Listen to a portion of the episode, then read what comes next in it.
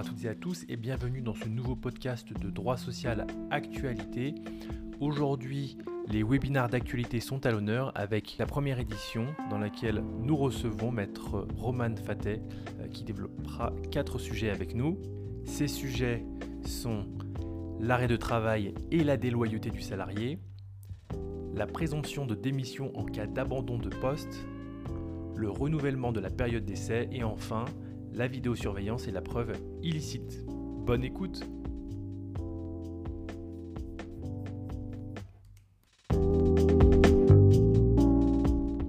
Je vous remercie euh, déjà d'assister à cette première édition du premier webinaire d'actualité euh, de droit social euh, actualité. Aujourd'hui, j'ai le plaisir de recevoir Roman Fatet, qui, qui déroulera quatre sujets avec nous. Nous allons y revenir. Alors, je vous présenterai déjà le, projet euh, Droit social actu. Euh, je me prénomme Brice Mater et je vous propose euh, ce projet de droit social actu qui est, qui est partie d'un ensemble de médias en ligne qui se prénomme Nouveaux Médias. le but, c'est de développer des comptes spécialisés et de manière plus ludique en invitant des experts à s'exprimer sur des sujets. Aujourd'hui, Nouveaux Médias, c'est quatre verticales en droit. Euh, droit social, droit du euh, numérique, propriété intellectuelle et droit de la famille. Euh, le but, donc, c'est de développer des audiences spécialisées pour que le contenu ne s'adresse vraiment qu'à vous. vous verrez sur ces comptes des textes, des slides, des vidéos, des podcasts et des événements qui regroupent, qui regroupent tout ça. Alors maintenant, je vais laisser Maître Fatet se présenter. Oui, euh, alors bonjour à tous et merci de, participer à ce webinaire. Donc, euh, je me présente rapidement, euh, Romane donc je suis avocat en droit social. Je suis titulaire d'une licence et d'un master en droit du travail et protection sociale de l'Université de Lorraine à Nancy. J'ai été formée à l'école des avocats à Paris et euh, dans des cabinets euh, de grande envergure comme euh, FIDAL, LPA, CGR notamment. J'ai fait une première collaboration en droit social au sein du cabinet EY ou, Ernst Young à Paris et je suis désormais en droit social au cabinet FIDAL à Metz. J'interviens en droit du travail tant en conseil qu'en contentieux auprès des entreprises employeurs. Euh, et, voilà, j'anime diverses formations en droit social et je publie également euh, régulièrement de l'actualité sur ma page LinkedIn. Merci, euh, Maître. Donc aujourd'hui, nous allons développer quatre sujets avec vous. le premier sur l'arrêt de travail et la déloyauté du salarié. Le deuxième sur la présomption de démission en cas d'abandon de poste.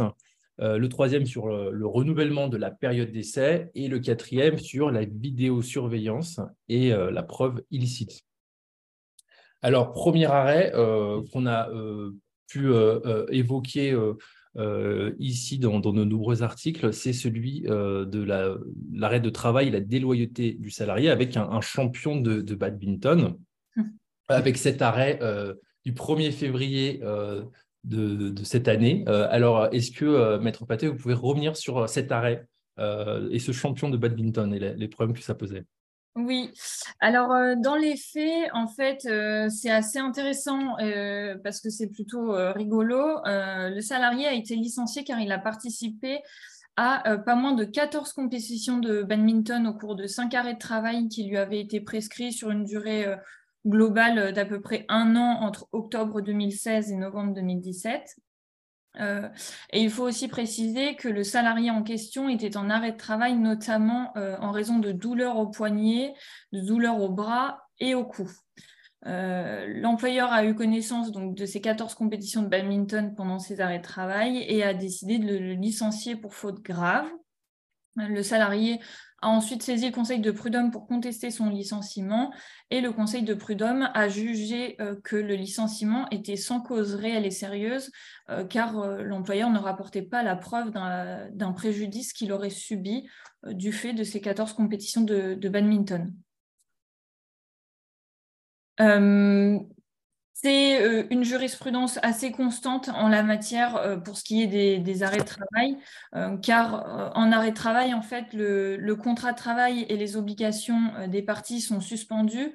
le, le salarié reste tenu d'une obligation de loyauté. Et en fait, c'est seulement la déloyauté pendant l'arrêt de travail qui peut autoriser l'employeur à licencier le salarié pour faute grave pendant un arrêt de travail. Et il est euh, établi depuis assez longtemps euh, par la jurisprudence qu'au cours d'un arrêt maladie, le salarié est parfaitement libre euh, en fait d'avoir toute, toute, activité qui entre dans le champ de sa vie personnelle, que ce soit des loisirs ou encore des activités bénévoles, salariées, etc. On a de nombreuses décisions de la Cour de cassation qui ont été rendues dans ce sens. Euh, et qui considère que licencier un salarié euh, pour faute dans ces cas-là euh, équivaut à un licenciement sans cause réelle et sérieuse. Par exemple, un salarié qui a plusieurs reprises été le dimanche matin sur une brocante ne peut pas être licencié pour faute grave, y compris un salarié qui part en voyage à l'étranger pendant un arrêt de travail, ou encore même un salarié qui travaille dans une autre entreprise pendant son arrêt de travail ne peut pas être licencié pour faute grave dès lors que l'activité qu'il exerce dans cette autre entreprise n'est pas une activité directement concurrente à celle de l'employeur. Donc en fait, c'est une véritable distinction qu'il faut opérer entre l'obligation de loyauté que le salarié a envers son entreprise et euh, les obligations qu'il a vis à -vis de la sécurité sociale. Seulement, la sécurité sociale peut sanctionner le salarié euh, au cours des arrêts de travail s'il ne respecte pas les obligations qu'il a vis-à-vis de la sécurité sociale, les heures de sortie, etc. Et là, euh, la, la, sécurité sociale peut sanctionner en suspendant le versement des indemnités journalières. Mais l'employeur ne peut en aucun cas licencier pour faute grave un salarié euh, dans de telles situations. Et est-ce que vous pourriez revenir sur euh, l'activité concurrente, sur euh, le, préjudice et l'activité concurrente? Oui, alors en fait, euh, la notion de préjudice, vraiment, quand le salarié sera en arrêt de travail, c'est vraiment le... Il faut que l'activité exercée par le salarié soit directement concurrente à celle de l'entreprise. Et en fait, euh, là, dans, les faits de l'espèce, l'employeur, euh, pour, euh, pour invoquer son préjudice, il disait qu'il maintenait le salaire à 100% du salarié pendant l'arrêt de travail et que ça lui causait nécessairement un préjudice. Et la Cour de cassation l'avait déjà jugé et est revenu le juger euh, aujourd'hui, dans l'arrêt du 1er février. Et le seul maintien du salaire à 100% euh, par l'employeur pendant l'arrêt de travail euh, ne cause pas un préjudice à l'employeur permettant de caractériser une déloyauté et donc de licencier le salarié pour faute grave. La Cour de cassation a aussi rappelé que l'employeur aurait pu euh, démontrer et rapporter la preuve que les compétitions de badminton auraient euh, aggravé l'état de santé du salarié et donc éventuellement prolongé ses arrêts de travail.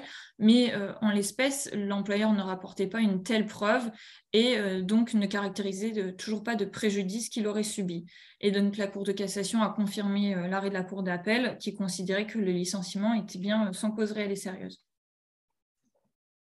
Alors déjà, à ce stade, euh, est-ce que euh, quelqu'un ici a une question? Euh, Est-ce que c'est clair pour tout le monde ou est-ce que quelqu'un voudrait faire part d'une remarque Est-ce que c'est clair pour tout le monde?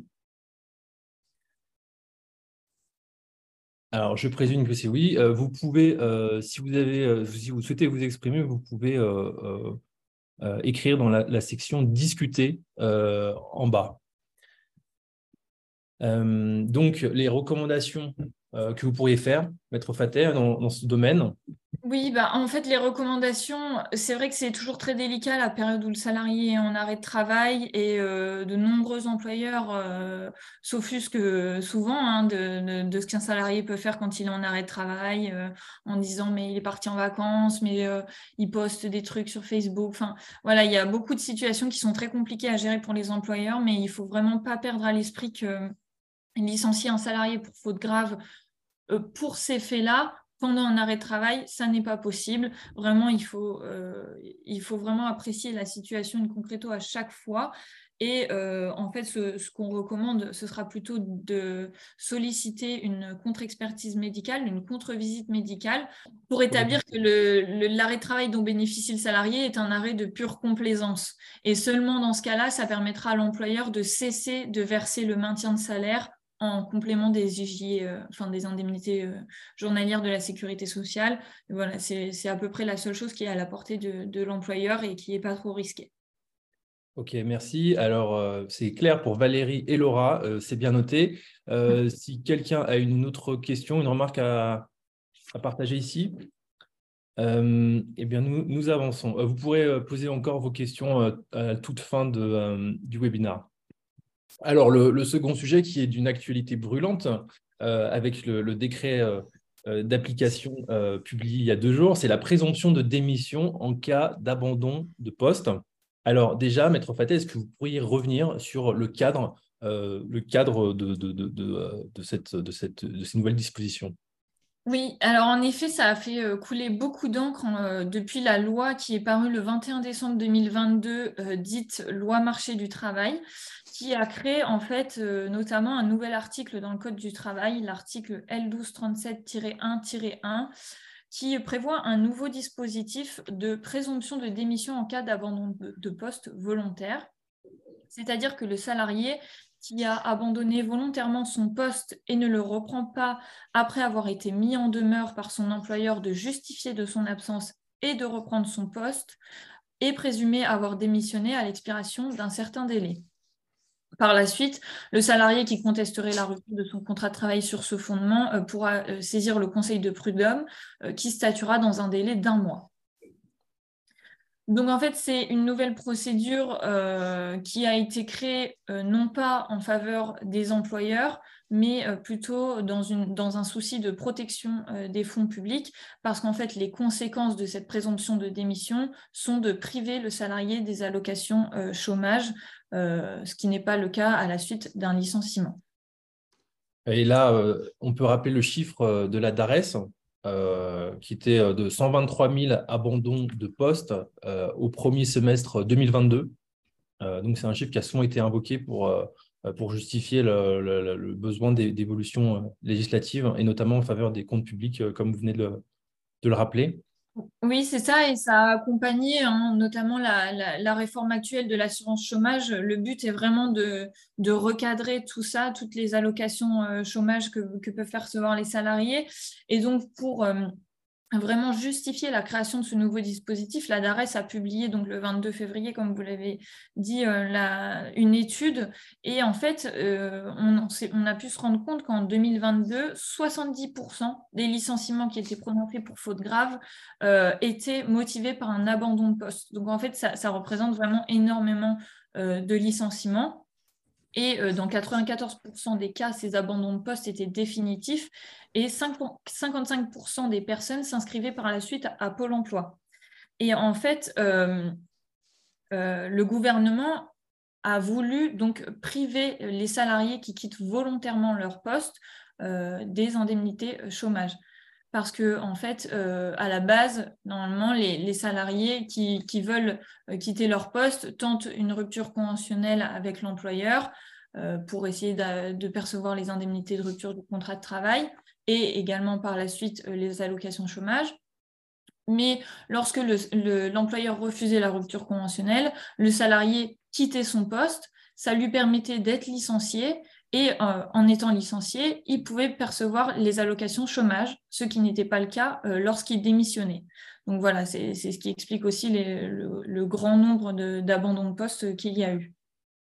Merci. Euh, alors, quelles recommandations vous pourriez faire euh, euh, en la matière?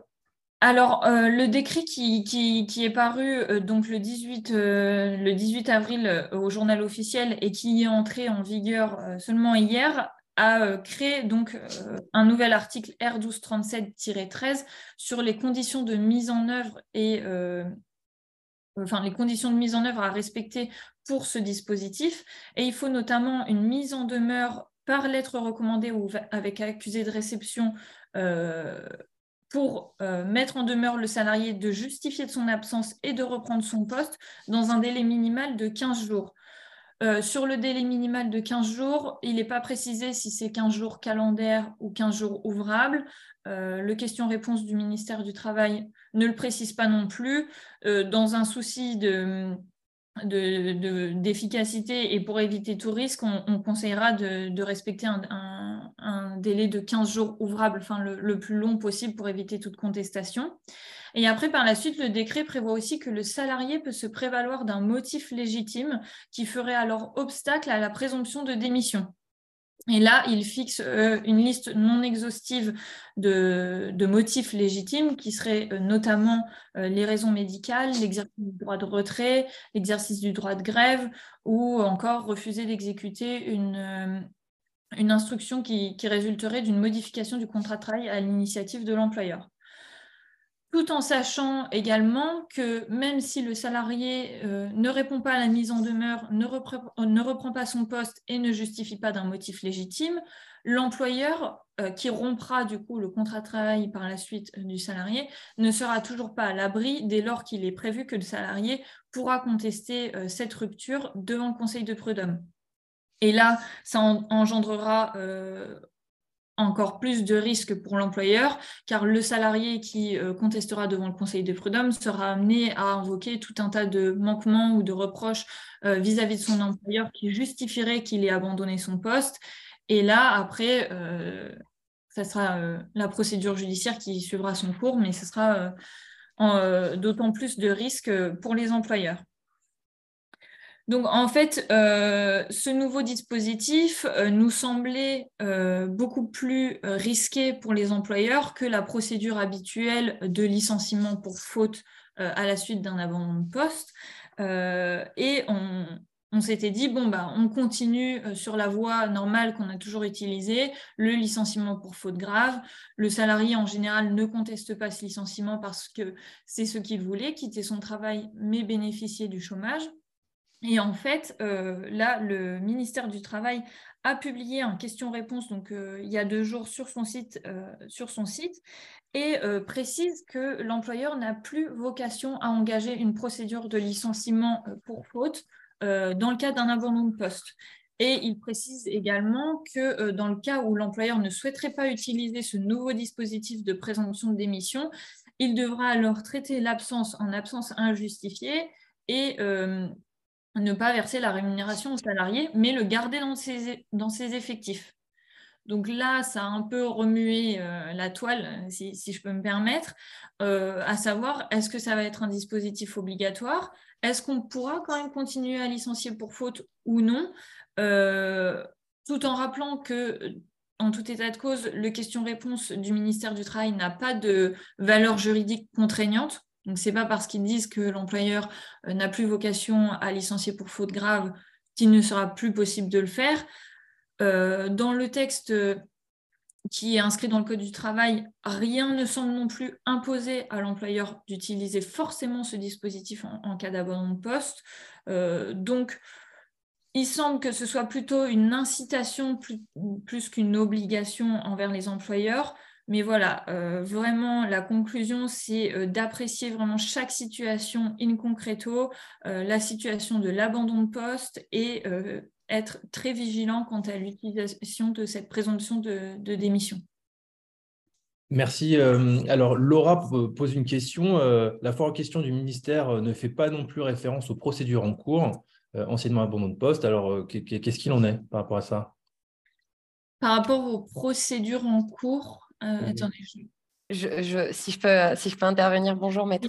Euh, c'est plus la position que nous, on doit avoir en qualité euh, d'employeur sur les procédures en cours. je, je m'explique. ma collègue, par exemple, a un cas d'abandon de poste qui n'a pas été forcément matérialisé par une première mise en demeure. Donc, on s'est on s'est simplement dit voilà, qu'on allait se positionner sur, euh, sur l'application de la nouvelle règle, pas de souci. Mais par exemple, moi, j'ai un cas où j'ai un salarié qui a abandonné son poste. On est au stade de la convocation. Euh, elle a été convoquée, sauf que l'entretien aura lieu le 24. Donc, est-ce qu'on se dit que comme c'est matérialisé par une convocation, on va jusqu'au bout de, du licenciement pour faute, ou on se dit que tiens, l'entretien n'a pas eu lieu, et on retombe sous le coup de du nouveau décret. Bah, alors après, comme je l'ai dit, il faut vraiment apprécier chaque situation in concreto. Là, en l'espèce, vous me dites que la, procédure de licenciement a déjà commencé à, être engagée. Donc, euh, à mon sens, rien ne fait obstacle à ce qu'on poursuive la, procédure justement qui, est engagée. Hein. Et dans, dans, tous les cas aussi, ce, qu'on se disait, euh, même s'ils inciteraient, il semblerait qu'ils essaient de de rendre cette, euh, cette, nouvelle procédure entre guillemets obligatoire, euh, on se demande aussi quels seraient leurs moyens de, contrôler en fait un licenciement pour abandon de poste, euh, parce que enfin voilà pour le moment personne ne peut contrôler le, licenciement s'il a été prononcé pour faute, une faute disciplinaire ou pour un abandon de poste. Donc pour le moment il n'y a pas vraiment de, risque en fait. Hein. D'accord, ok, très bien, merci. Alors, il y a, une, question euh, euh, sur euh, la question-réponse, la foire aux questions du ministère qui parle de 15 jours ouvrables et à compter de la présentation ou de la remise du courrier de mise en demeure? je ne suis pas sûre que ce soit une question, c'est pas une affirmation plutôt. Ah, je c'est à préciser. C'est une, remarque hein, ou c'était une ah, question? bah, euh, Parce que oui, j'ai parlé du, délai de 15 jours euh, en disant qu'il n'était pas précisé que ce soit ouvrable ou calendaire, mais alors a priori, ça a été précisé par le. Une remarque, ok. Et non ouvrable du QR. Non, partie 2 du QR. dans, la, dans la FAQ, c'est pas précisé, hein, ouvrable ou, euh, ou calendaire. Bah, moi, à ma connaissance, quand je l'ai lu le, 18, euh, c'était pas. Euh, enfin, il me semblait pas que c'était précisé. Pour moi non plus, je l'avais encore lu ce matin, mais. Euh, ah, c'est bien précisé calendaire. Bon, bah, voilà, il faudra peut-être s'en remettre à l'actualisation de, du, du question-réponse, mais j'avais pas connaissance de ouvrable ou calendaire. Mais d'accord. Je prends note. Euh, est-ce qu'il y a encore euh, une remarque ou une question que vous souhaiteriez euh, porter ici? C'est vrai que c'est peut-être plus simple, si vous voulez vous exprimer, vous pouvez le faire directement en audio, ça sera peut-être plus simple aussi. Évidemment, tant qu'on ne prend pas trop de temps. alors, qu'en est-il des salariés protégés? Demande Coléla. Eh ben, c'est justement euh, une des nombreuses interrogations, hein, euh, les salariés protégés, parce qu'en fait, il faut normalement une autorisation de l'inspection du travail euh, pour pouvoir rompre le contrat. Et, en fait, ça fait partie des, interrogations que, tout le monde se pose par rapport aux salariés protégés. il y a aussi des questions pour le préavis, hein, parce que je, rappelle, en, cas de démission, le, salarié est quand même tenu d'exécuter un préavis. Et s'il ne l'exécute pas, euh, l'employeur peut alors réclamer une indemnité compensatrice euh, pour euh, ce préavis non exécuté. Et là, c'est pareil, en fait, on ne sait pas ce qu'il en est, comment l'employeur pourra réclamer ce préavis. Pour le moment, on n'en sait pas plus. Il y, a, beaucoup de flou, en fait, et c'est pour ça que bah, voilà, le décret est paru seulement il y, a, deux jours, il est rentré en vigueur hier et, en fait, il y a énormément de questions qui se posent et c'est pour ça que ça crée beaucoup d'insécurité. Hein. Ah oui, doit-on déporter la date de fin de contrat à la fin du préavis, euh, euh, du préavis salarié? Oui, oui, oui, oui, parce que dans tous les cas, hein, euh, c'est la, enfin, la, démission, elle prend en compte le préavis. Et euh, bah après, il faudra voir s'il le considère comme non exécuté ou comme euh, comme si l'employeur autorise le salarié de ne pas l'exécuter. Ça dépendra vraiment des, conditions, des conditions à l'espèce. Ok, eh ben, écoutez, on va, on va avancer. Vous pourrez poser euh, de, dernières questions en toute fin. Euh, euh, voilà, merci à, Maître Fatet. ensuite, un autre sujet, renouvellement de la période d'essai. Alors ici, nous allons évoquer un arrêt du 25 janvier avec des faits que vous, allez nous, nous dérouler, Maître Fatet. Oui, alors en fait, euh, cet arrêt du 25 janvier, c'était l'occasion de revenir sur les règles euh, très, strictes qui encadrent la période d'essai et notamment les règles de son renouvellement. Euh, donc voilà, pour rappel, il y a vraiment des règles euh, à respecter, à défaut euh, de quoi le renouvellement ne serait pas valable et donc l'embauche du salarié serait définitive. Alors ces règles sont que la période d'essai ne peut être renouvelée qu'une seule fois. La possibilité du renouvellement doit obligatoirement à la fois être prévue par l'accord de branche étendu et par le contrat de travail. Euh, la durée euh, du renouvellement et les conditions de son renouvellement sont également précisées dans la convention collective. Et, l'employeur doit recueillir expressément avant l'échéance de la période initiale euh, de la période d'essai l'accord exprès et non équivoque du salarié quant au renouvellement de la période d'essai. Et en fait, si, ces règles ne sont pas respectées, donc comme je l'ai dit, le renouvellement ne sera pas valable dans euh, cet arrêt de la Cour de cassation, c'est un rappel en fait sur ce qu'est l'accord euh, exprès et non équivoque du salarié. La jurisprudence, elle est constante sur ce point-là et elle considère que l'accord non équivoque du salarié ne se déduit pas de la seule signature euh, sur un document établi par l'employeur. C'est-à-dire que l'employeur qui va proposer avant l'échéance de la période d'essai initiale au salarié de renouveler sa période d'essai en général, lui présente un, voilà, une lettre de renouvellement. Si le salarié euh, appose simplement sa signature, ça ne vaut pas accord exprès et non équivoque, et donc il n'y a pas de renouvellement valable euh, de la période d'essai. La jurisprudence a, euh, a cadré cette signature sur le courrier et a considéré qu'il fallait la signature, mais également la mention manuscrite lue et approuvée pour euh, vraiment caractériser cette volonté claire euh, du salarié de renouveler la période d'essai. Et là, en fait, euh, les faits dans cet arrêt, ils sont, ils sont encore une fois assez, assez rigolos parce qu'en fait, c'était un salarié qui a été engagé en tant que directeur des ressources humaines. Donc, il était a priori particulièrement au fait de ces jurisprudences. Et donc, il a été euh, embauché en CDI avec une période d'essai de trois mois renouvelable. Euh, l'employeur a soumis au salarié une lettre de renouvellement de sa période d'essai et le salarié, assez euh, malin, a simplement apposé sa signature sur le courrier. par la suite, la société a rompu la période d'essai et le salarié a saisi le conseil de prud'homme en estimant que euh, la rupture de la période d'essai n'était pas euh, libre et il s'agissait d'un licenciement sans cause réelle et sérieuse, au motif qu'il n'avait pas euh, accepté de façon claire et non équivoque le renouvellement de sa période d'essai et donc l'employeur ne pouvait pas la, rompre librement. Et donc le salarié s'était dit bah bingo, la jurisprudence elle est claire, si j'ai pas mis la mention, il n'y a pas de renouvellement. Et en fait, cet arrêt, il est intéressant parce qu'il vient un tout petit peu élargir euh, les possibilités pour l'employeur euh, de rapporter la preuve euh, de, l'accord exprès et non équivoque du salarié.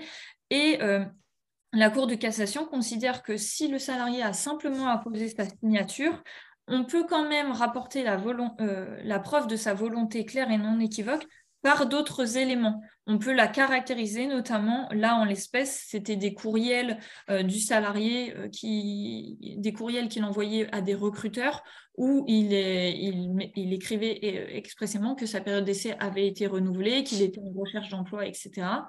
Et en fait, la Cour de cassation a admis que l'employeur rapporte d'autres éléments pour prouver qu'en plus de la signature, euh, la volonté euh, était bien présente et donc le renouvellement de la période d'essai avait bien eu lieu. Dès lors que le renouvellement de la période d'essai avait bien eu lieu, l'employeur pouvait euh, librement la rompre et n'avait pas à verser d'indemnité de, licenciement aux salariés. Donc ça, c'est vraiment c'est vraiment le point sur lequel il faut, être vigilant, c'est vraiment le respect des conditions de validité de la période d'essai et les, conditions de renouvellement pour que si ce n'est pas valable, le salarié, après, il est, considéré comme embauché définitivement en contrat de travail à durée indéterminée Et dans ce cas-là, la rupture du contrat de travail n'est plus du tout libre et l'employeur sera condamné à verser des dommages et intérêts et des indemnités pour licenciement sans cause réelle et sérieuse. Donc ça peut avoir de grosses conséquences financières pour les employeurs. Merci. Alors, il y a une question. Euh, si le salarié refuse le renouvellement de la période d'essai, l'employeur doit s'y soumettre obligatoirement euh, Non, non, non. Bah, S'il si, refuse pas, euh, enfin, si, refuse le renouvellement, le renouvellement bah, après, l'employeur, il prend acte de ce refus. Si, si l'employeur estime que le renouvellement, parce que un des, enfin vraiment l'objet fondamental du renouvellement de la période d'essai, c'est juger euh, les qualités professionnelles du salarié. Donc s'il refuse le renouvellement, il a le droit. Après, à l'employeur de prendre acte de ce refus. Est-ce que dans ce cas-là, bah, euh, on a pu juger des qualités professionnelles, pas de souci, il n'y a pas de renouvellement et à l'échéance de la période d'essai, il sera donc embauché en, CDI définitivement. Soit euh, l'employeur dit il ne veut pas renouveler la période d'essai, ok, pas de souci, mais je n'ai pas pu juger des qualités professionnelles du salarié et donc je romps euh, la période d'essai librement et, voilà. Ce n'est pas une obligation pour le salarié d'accepter euh, le renouvellement de la période d'essai. Merci. Est-ce qu'il y a une, une, autre remarque ou observation, question que vous souhaiteriez partager ici sur le renouvellement de la période d'essai?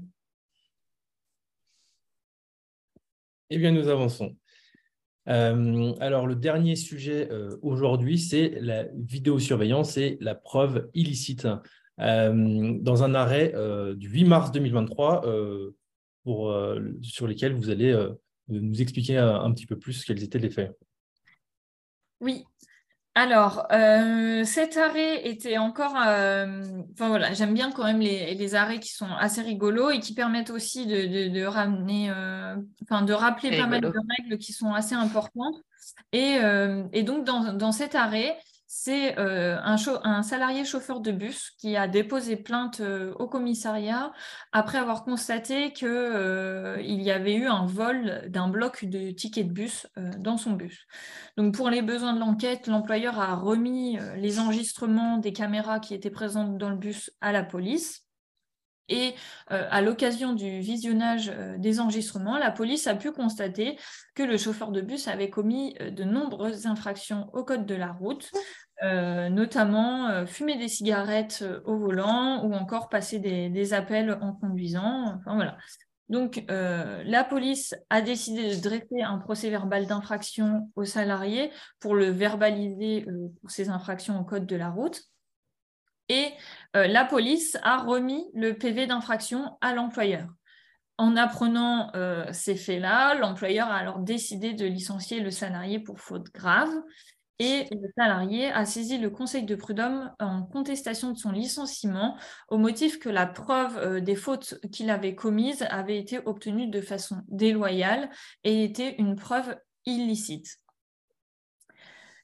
Euh, ça permet de, rappeler euh, brièvement les règles euh, par rapport au système de contrôle de l'activité des salariés euh, qui sont encadrés de façon très stricte, car notamment avec les nouvelles technologies, il peut y avoir des atteintes à la vie privée des salariés qui sont disproportionnées ou injustifiées.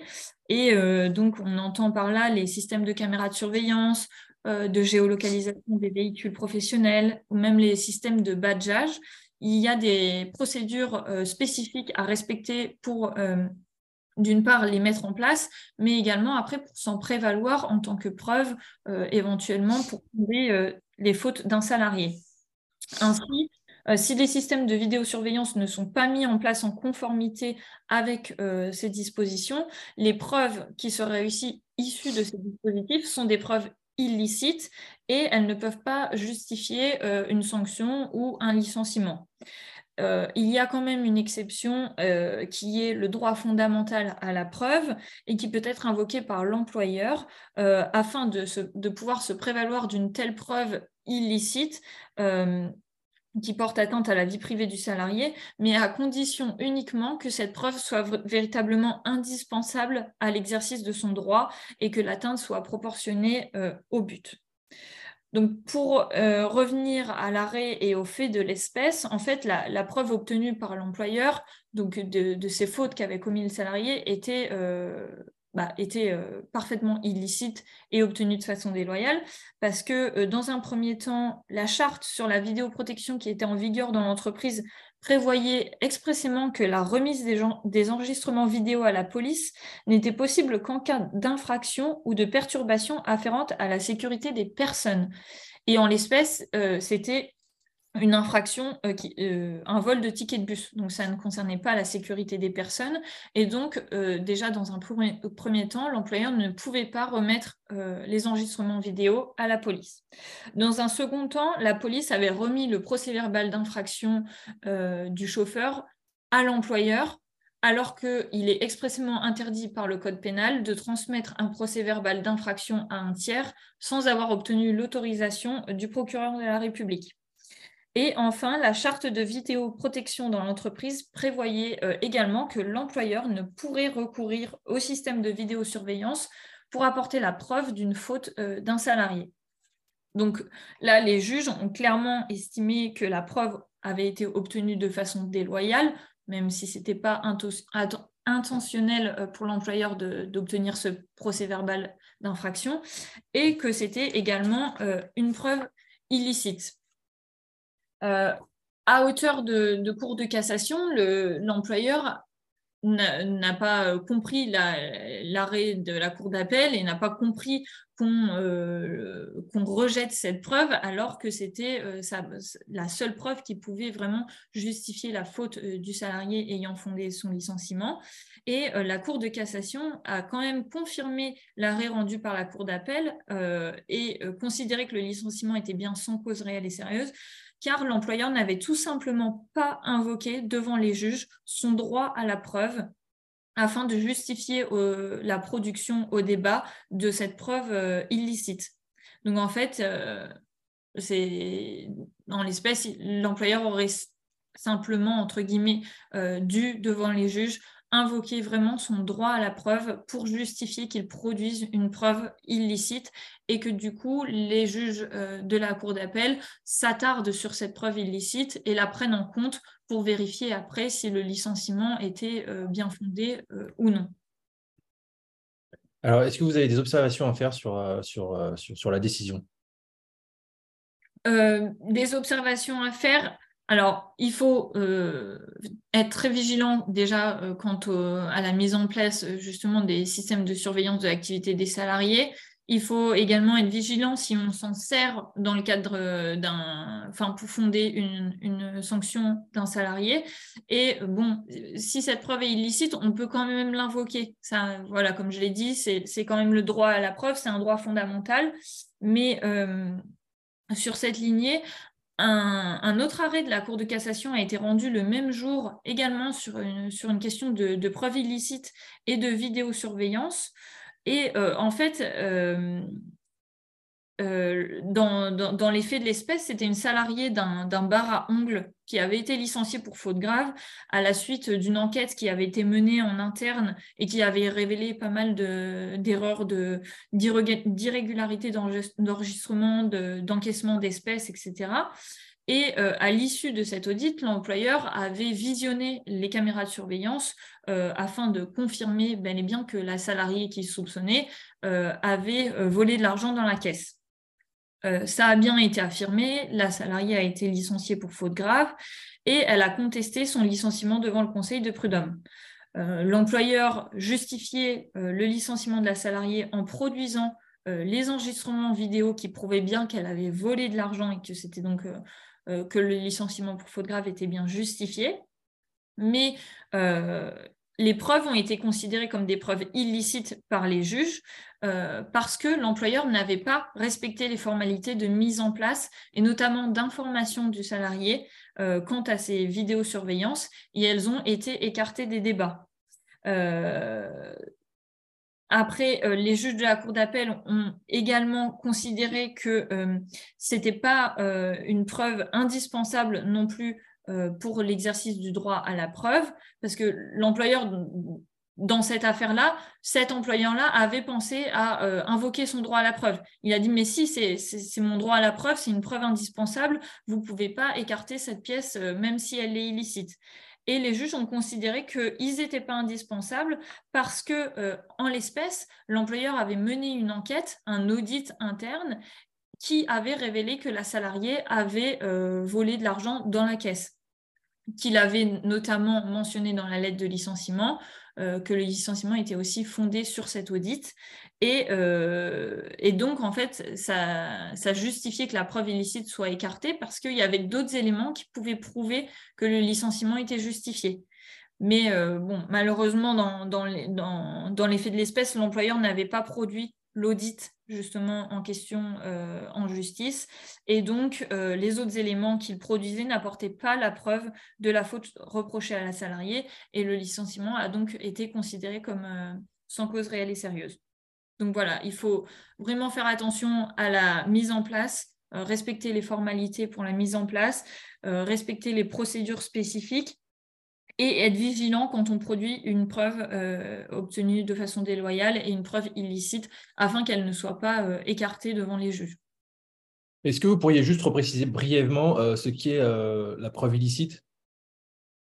Bah, une preuve illicite, c'est une preuve qui, enfin, qui, qui, qui est obtenue et qui porte atteinte en fait à la vie privée du salarié c'est une atteinte à la vie privée et qui est euh, pas proportionnée et pas justifiée. Le fait de, par exemple, euh, euh, prendre des, éléments de preuve sur la page Facebook privée d'un salarié, c'est une preuve illicite. On ne peut pas s'en prévaloir normalement pour fonder un licenciement. Après, il, après, il reste à l'employeur, devant les juges, de justifier en quoi cette preuve illicite peut quand même être utilisée. Voilà, il y, a, des nuances. Ok, merci.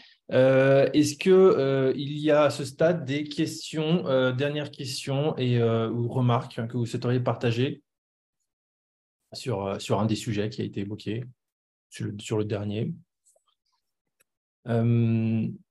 Ça a été clair pour tout le monde euh, donc, nous avançons.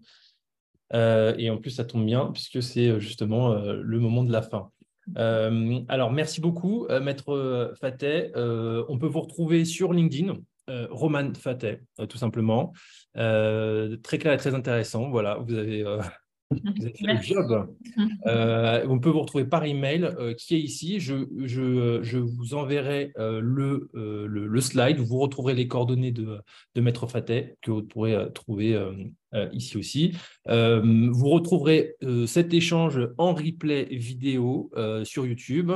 Euh, en podcast également. Euh, vous pouvez euh, retrouver la suite des informations sur, la page LinkedIn Droit Social Actu et sur les informations sur Nouveaux Médias, sur LinkedIn Nouveaux Médias tout simplement.